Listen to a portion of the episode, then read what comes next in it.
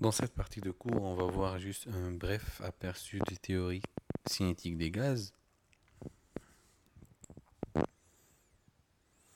Donc, la théorie cinétique des gaz, la question qui se pose, c'est que pourquoi la constante de vitesse de réaction K dépend de la constante des gaz parfaits R?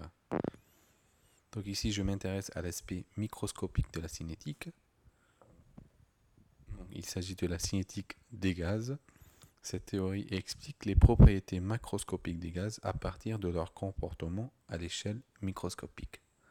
Donc cette théorie décrit comme un milieu constitué de particules, qui sont des atomes ou molécules, qui sont très éloignées les unes des autres, se déplaçant en continu, aléatoirement, à très grande vitesse et en ligne droite.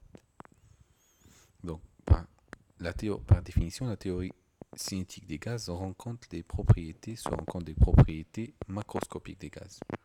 Donc la température, la pression et le volume à partir de leur comportement à l'échelle microscopique.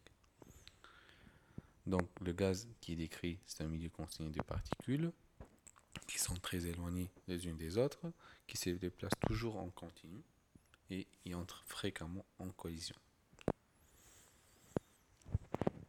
Donc